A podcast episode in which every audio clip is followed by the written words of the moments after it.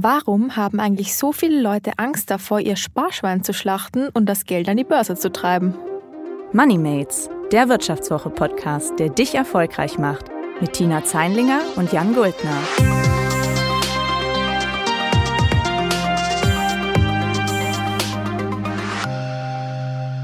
Herzlich willkommen zu Moneymates. Mein Name ist Jan Guldner, ich bin Redakteur bei der Wirtschaftswoche.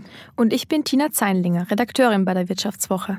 Ja, Tina, wir sprechen hier seit ungefähr einem halben Jahr oder seit einem guten halben Jahr eigentlich, fast wöchentlich über Themen der Geldanlage, also über die verschiedensten Formen, mal über Immobilien, mal über das einfache Sparen, mal über die Börse. Das ist mal hochspekulativ, mal total langweilig und sicher. Und dabei haben wir eigentlich immer vorausgesetzt, dass die Leute, die uns zuhören, auch mit dabei sind, sozusagen, dass die alle auch schon irgendwie Bock auf Investieren haben und irgendwie auf Geldanlage in bestimmter Form. Aber vielleicht ist es ja auch gar nicht so. Wir wissen es nicht hundertprozentig. Und deshalb wollen wir heute die Folge mal ein bisschen grundsätzlich anders angehen. Nämlich fragen wir uns oder richten wir uns an diejenigen da draußen, die noch einen Schritt davor sind. Nämlich an die, die dem Thema Geldanlage und der Börse noch mit Respekt oder vielleicht sogar mit Angst begegnen.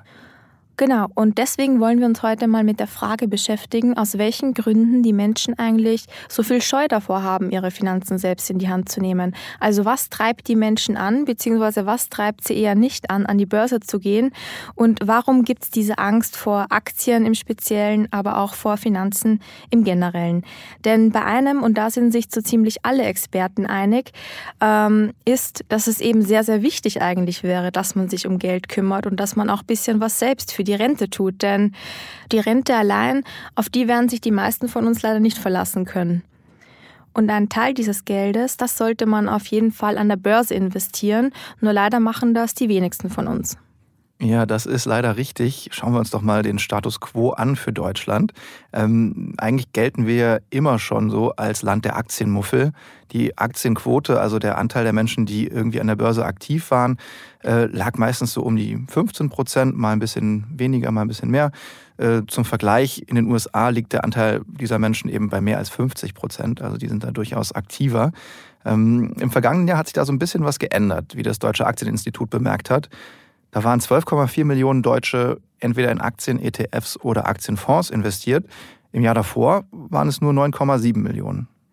Ja, und diese guten Zahlen der letzten Jahre, die liegen sicherlich auch ein bisschen an den vielen jungen Zockern, die durch ähm, Apps wie Trade Republic zum Beispiel im letzten Jahr an der Börse eingestiegen sind. Und was von diesen Entwicklungen zu halten ist, darüber sprechen wir nachher auch noch. Aber jetzt, Jan, lass uns doch erstmal schauen, warum wir im internationalen Vergleich immer noch so wenig Liebe für Aktien übrig haben. Also woran liegt das eigentlich? Ja, ich meine, wir können ja mal überlegen, wie äh, man eigentlich so in Kontakt mit Aktien Aktien kommt. Äh, und bei mir zum Beispiel war das so, dass meine Eltern, glaube ich, T-Online-Aktien hatten. Das müsste auch schon so, weiß ich nicht, 20 Jahre her sein. Ähm, das war so mein erster Kontakt, den ich so hatte. Und das hat aber dann nicht so geil äh, funktioniert. Also die Aktie ist, glaube ich, irgendwie erst hochgegangen und dann ziemlich gecrashed. Und ich glaube halt, das hat zumindest so indirekt mein Bild von Aktien und Börse irgendwie super lange geprägt, dass ich immer so dachte, uff, das ist irgendwie was für Zocker und irgendwie viel zu riskant und äh, irgendwie hatte ich da dann immer so einen gewissen Respekt davor. Wie war das denn bei dir?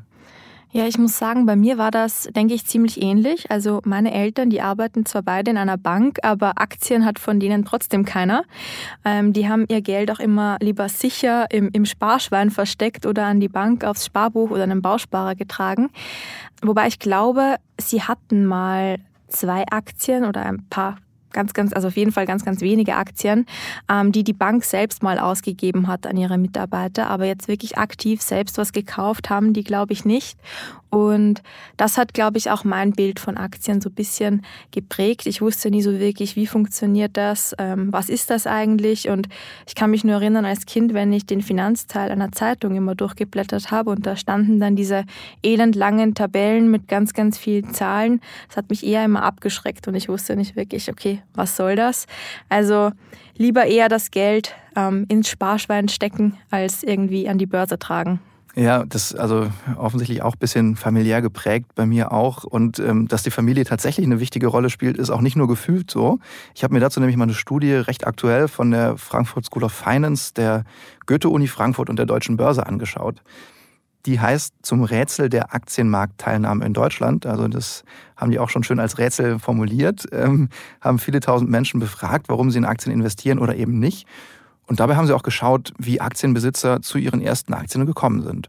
Und der häufigste Weg zur ersten Aktie führt laut dieser Studie über Familie und Freunde. Also 28 Prozent eben der Befragten haben so ihre erste Aktie bekommen. Und ich finde, das ist ja dann ganz klar eigentlich, dass das soziale Umfeld einen riesen Einfluss darauf hat, wer Aktien überhaupt hält und wer nicht. Ja, also ich muss sagen, ich habe das letztens auch im Gespräch mit einer jungen Frau bemerkt. Ähm, und zwar mit Lan Nguyen. Ich hoffe, ich habe ihren Nachnamen jetzt richtig ausgesprochen.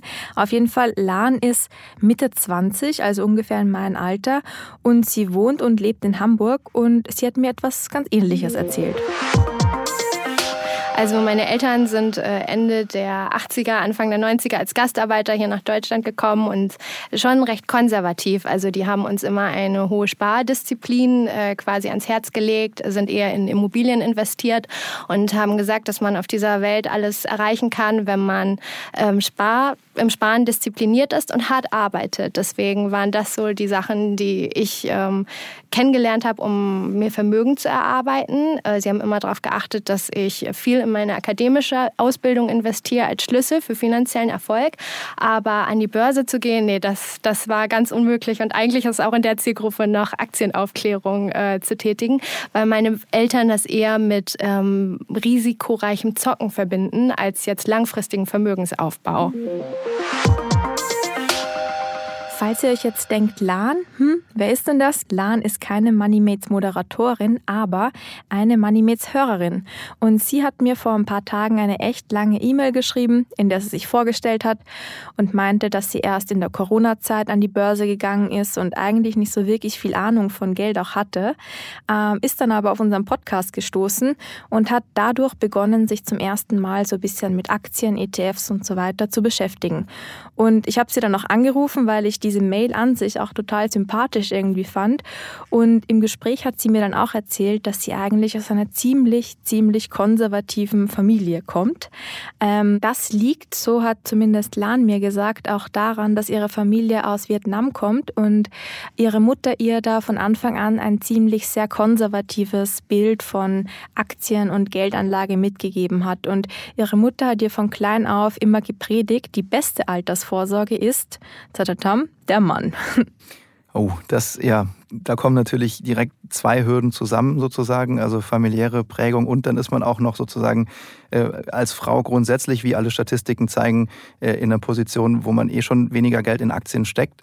Ähm, wie hat Landers denn dann geschafft, das zu überwinden? Ja, sie hat versucht, das ganze Thema Geld ein bisschen mehr in ihre eigene Lebenswelt zu integrieren, sage ich mal.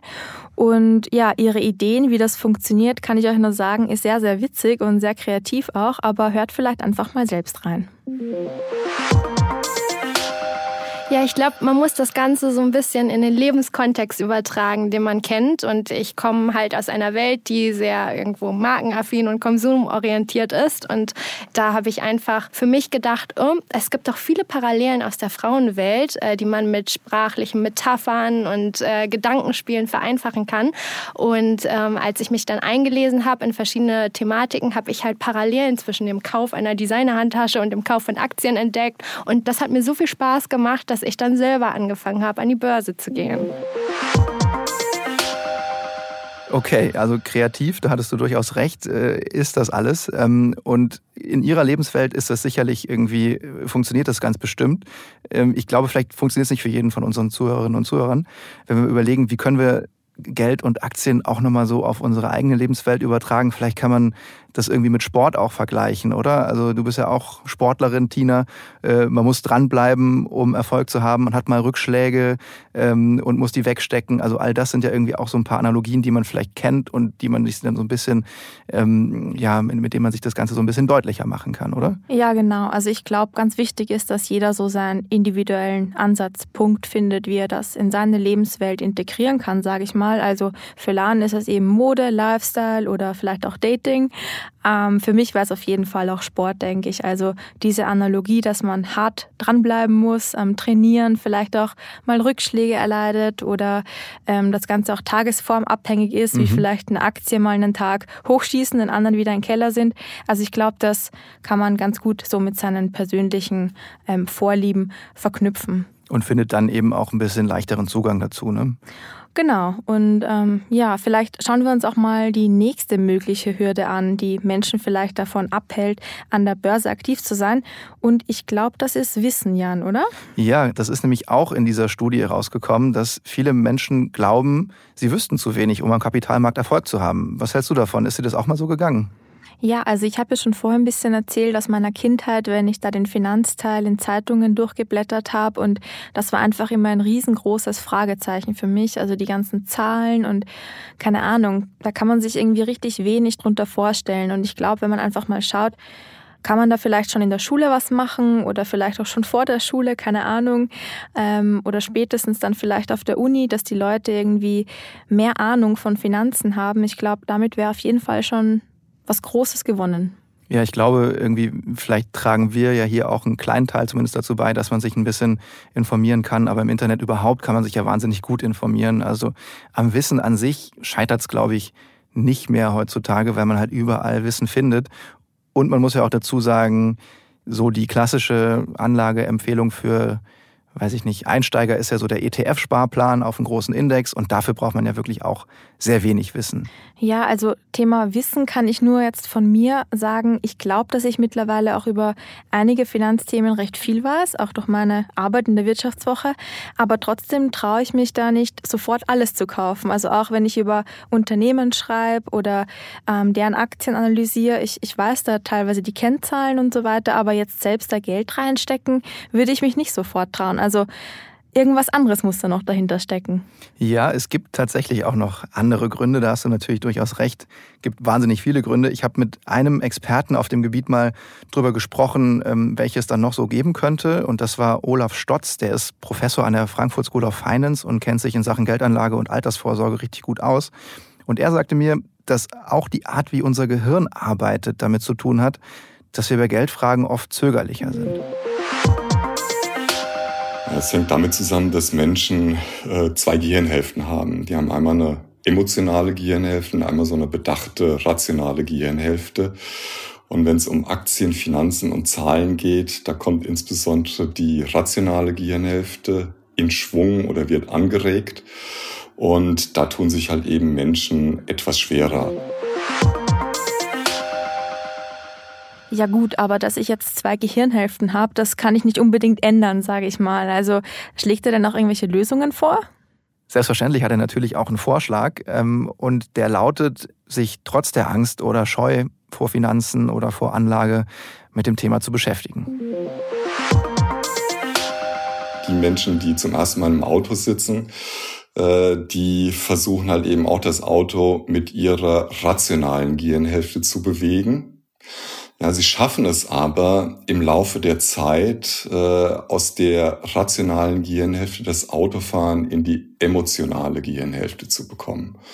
Und das passiert mehr oder weniger durch ständiges Üben, durch ständig sich mit der Sache beschäftigen. Also wenn Sie ständig Auto fahren, dann wird halt eben irgendwann das Schalten, Bremsen und alles Mögliche, wird irgendwann intuitiv Ihnen von der Hand und von dem Fuß gehen.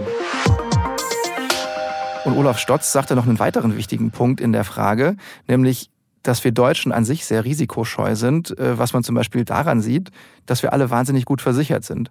Und ähm, vielleicht noch ein Beleg für diese These äh, aus der Studie, die ich vorhin schon zitiert habe und die ich gerne auch in den Shownotes verlinke. Ähm, da war nämlich ein Beispiel, dass Aktienbesitzer beim Wort Aktien am häufigsten an Gewinn denken und Nicht-Aktienbesitzer am häufigsten an Risiko. Ich weiß nicht, wie du das als Österreicherin siehst, aber äh, wir sind wahrscheinlich im Vergleich zu euch ein bisschen weniger draufgängerisch, oder? Nein, also ich glaube, da muss ich dich leider enttäuschen. Schade. Also vielleicht haben wir ein bisschen weniger Höhenangst als ihr, weil wir die hohen Berge gewohnt sind. Aber beim Thema Aktien und Anleihen und auch Fonds, da haben wir auch ein bisschen Angst, denn nicht einmal 10 Prozent der über 16-Jährigen in Österreich besitzen Aktien und bei Fonds ist die Zahl auch unwesentlich größer. Also Aktien, Fonds, Geldanlage in der Börse ist auch immer wirklich noch so ein Minderheitenprogramm. Ähm, aber auch in Österreich wächst das Interesse an Aktien, wahrscheinlich auch ein bisschen durch die Corona-Krise, nehme ich an. Und ein Meinungsforscher, ein österreichischer, den ich auch mal bei mir an der Uni gehört habe, ähm, der hat jüngst gesagt, es tut sich was, aber bis die Österreicherinnen und Österreicher zu Finanzexperten werden, da kann es noch dauern. Okay, das ist ja schon mal interessant. Also ich glaube, ähnliches kann man auch für die Deutschen sagen. Ähm, und da kann man ja auch wirklich, das, sagen auch viele Forscher, trägt diese Risikoaversion auch einfach dazu bei, dass viele Leute ihr Geld lieber auf dem Girokonto, im Sparstrumpf, auf dem Tagesgeld lassen, äh, wo es dann eben bei derzeitigen Zinsen sogar an Wert verliert, anstatt es zu investieren und wenigstens ein bisschen was zu verdienen damit. Ja, aber genau da scheint sich ja im letzten Jahr so ein bisschen was geändert zu haben, denn es sind ja immer mehr Leute jetzt an die Börse gegangen. Also vor allem in der Corona-Krise über diverse Apps, die wir auch schon angesprochen haben. Und ich finde diesen Zusammenhang irgendwie ziemlich interessant. Also ich habe mich gefragt, woran liegt das? Also haben sich die Leute in der Corona-Krise jetzt gedacht, okay, da draußen geht sowieso drüber und drunter, jetzt kann mir ähm, an der Börse auch nichts mehr passieren? Ähm, oder denken die sich, die Aktien sind jetzt sowieso alle im Keller, wenn ich jetzt nicht einsteige, wann dann? Also wann soll ich bitte billiger Aktien kaufen als jetzt? Also jedenfalls sind sehr, sehr viele neue Aktionäre seit der Corona-Krise am Markt aktiv und prinzipiell könnte man ja meinen, das ist eine gute Entwicklung. Ja, absolut. Das hat sicherlich ganz viele gute Seiten. Ähm, ich will auch jetzt gar nicht irgendwie den Spielverderber machen aber wahrscheinlich so ein paar negative Konsequenzen könnte es auch haben, wenn man sich so anguckt. Also die, die, der große Hype begann ja mit dem großen Kursrutsch im vergangenen Jahr, also spricht irgendwie dafür, dass eh schon wahnsinnig viel Volatilität dann im Markt war. Und wer vorher dann schon skeptisch war, der war vielleicht auch danach jetzt eher so ein bisschen noch schissriger.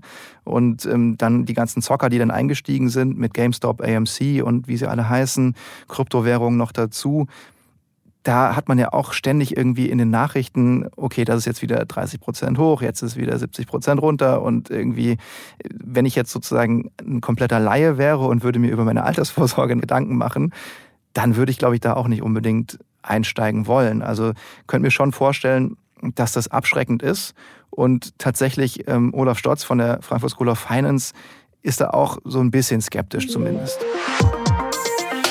Also grundsätzlich ist es erstmal gut, dass sich Menschen mit Anlagen oder Aktienanlagen beschäftigen. Aber wie jede Medaille hat auch diese momentane, ja, ich will es schon fast in manchen Bereichen Euphorie für die Aktie äh, äh, bezeichnen, hat im Prinzip auch zwei Seiten. Die eine Seite ist eine gute Seite. Da sieht man daran, dass Menschen auch verstärkt Aktien, Sparpläne oder Sparpläne auf sogenannte ETFs, also äh, Exchange Traded Funds anlegen. Das ist eher was Gutes. Auf der anderen Seite ähm, sind damit aber auch eher negative Aspekte verbunden, wenn man halt eben solche Zockereien wie in den äh, sage ich mal, allgemein bekannten Aktien, ob man jetzt da windeln.de nimmt, was jetzt äh, vor kurzer Zeit in Deutschland so ein Hype war, so ein sehr kurzfristiger Hype, oder wenn man halt eben dort andere Aktien in USA nimmt wie AMC oder GameStop, das sind eher spekulative äh, Emotionen, die hier angesprochen wird, also das schnelle Geld und weniger die vernünftige langfristige Anlage. Dann fassen wir doch mal zusammen, was wir jetzt in den letzten Minuten so erörtert haben. Ähm, für viele Menschen könnte es sich durchaus lohnen, haben wir festgestellt, ein bisschen mehr Geld in Aktien zu stecken. Aber sie machen es nicht. Wir haben dafür jetzt ein paar Gründe identifiziert, glaube ich. Ähm, einige mehr gibt es sicherlich noch, aber wir haben jetzt darüber gesprochen, über das soziale und familiäre Umfeld, ähm, die Risikoaversion an der Art, wie unser Gehirn Entscheidungen verarbeitet und auch noch daran, dass man vielleicht auch irgendwie mit dem eigenen Wissen gar nicht so richtig, ja, nicht so richtig zufrieden ist oder sich wohlfühlt. Gibt sicherlich noch viele mehr, aber das war so, glaube ich, unser, unser Stand. Und natürlich ganz wichtig, wir haben auch Strategien besprochen, wie man es schafft, denn seine Finanzen endlich selbst in die Hand zu nehmen. Ähm, allein das Wissen ist dabei ja schon hilfreich, warum man vielleicht besonderen Respekt vor der Börse hat und ob der begründet ist oder nicht. Und dann muss man am Ende aber trotzdem immer sagen, letzten Endes bleibt es ja jedem selbst überlassen, ob er sein Geld jetzt wieder ins Sparschwein steckt oder an die Börse trägt. Aber ich hoffe, dass man zumindest ein paar da draußen jetzt irgendwie dazu anregen konnte, nachzudenken ob sie den nächsten 5-Euro-Schein jetzt wirklich wieder zur Bank tragen oder lieber ja, an der Börse investieren. Wir warten es ab und äh, ihr, liebe Zuhörerinnen und Zuhörer, könnt auch gerne berichten, was ihr mit euren 5-Euro-Scheinen demnächst so vorhabt. Falls ihr euch auch schon Gedanken gemacht habt dazu, warum ihr euer Geld in Aktien anlegt oder warum ihr euch das vielleicht nicht traut, dann traut euch zumindest uns das mitzuteilen. Äh, ihr erreicht uns auf den üblichen Kanälen per WhatsApp, E-Mail und in den sozialen Medien. Die Kontaktdaten dazu, die findet ihr wie immer auch in den Show Notes und dort auch der Link zu der Studie, die Jan ähm, vorhin eben schon zitiert hat und auch der Link zu Lans Social Media Profilen, denn sie ist mittlerweile Finanzbloggerin und schreibt dort ja ziemlich lustige Anekdoten auf, wie man Mode, Lifestyle und Dating mit Börse verbinden kann. Das war's für heute mit Moneymates und zum Schluss kommen jetzt noch drei Börsenboomer-Tipps vom Professor Olaf Stotz, der euch ein paar Denkanstöße gibt, wie Anfänger die ersten Schritte an der Börse überstehen können. Das war's für heute. Ich sage danke fürs Zuhören und hoffentlich bis zum nächsten Mal bei Moneymates. Servus, Pfirti und Baba. Also ich denke, wichtig ist, dass man verschiedene Dinge versucht auch zu berücksichtigen. Ich glaube, was viele Menschen wollen, was gar nicht so vernünftig ist, ist, sie wollen besser sein als der Durchschnitt. Also das Typische, was im Menschen immer äh, vorherrscht, ich will besser sein als der Durchschnitt. Ob das jetzt besser ist als der Nachbar oder beim Sport, äh, besser ist als der Tennispartner, äh, das sollte man gerade bei der Geldanlage nicht versuchen, weil das führt eher dazu, dass man halt eben übermäßig viele Risiken eingeht und unterdurchschnittliche Renditen erzeugt. Also lieber hier nur eine durchschnittliche Rendite anstreben über ETFs, das ist was Vernünftiges. Das Zweite ist, ähm, man sollte, sage ich mal, das, was als negativ wahrgenommen wird, Kursrückgänge, eher als was Positives sehen. Warum? Weil wenn ich einen Sparplan auf Aktien, auf Aktienfonds angelegt habe, dann profitiere ich von Kursrückgängen. Das heißt, hier bekommen Sie für Ihr Geld sozusagen mehr Fonds, mehr Aktien. Es auch hier wieder mal mit dem Automobil als Beispiel. Was würde denn passieren, ähm, wenn der Spritpreis an einer Tankstelle sich auf, auf einmal halbiert? Meiner Ansicht nach wird die Schlange davor relativ groß werden. Und genauso ist es auch, sollte es eigentlich auch sein bei der Aktienanlage, wenn man starke Kursrückgänge hat, dann äh, profitiert man letztendlich durch, sage ich mal, mehr Möglichkeiten, mehr Aktien für sein Geld zu bekommen, langfristig relativ deutlich. Und das ist sozusagen der zweite Punkt, dass man sich äh, über Kursrückgänge auch durchaus freuen kann. Und ähm, vielleicht noch als drittes, äh, man sollte immer langfristig denken und weniger nur kurzfristige Momente im Auge haben. Das bedeutet letztendlich, dass man halt eben sich über seine Anlageziele klar sein sollte. Alles, was mit Altersvorsorge zu tun hat, ist für junge Leute noch viele Jahrzehnte in der Zukunft und das hilft vielleicht auch ein bisschen für die Aktienanlage.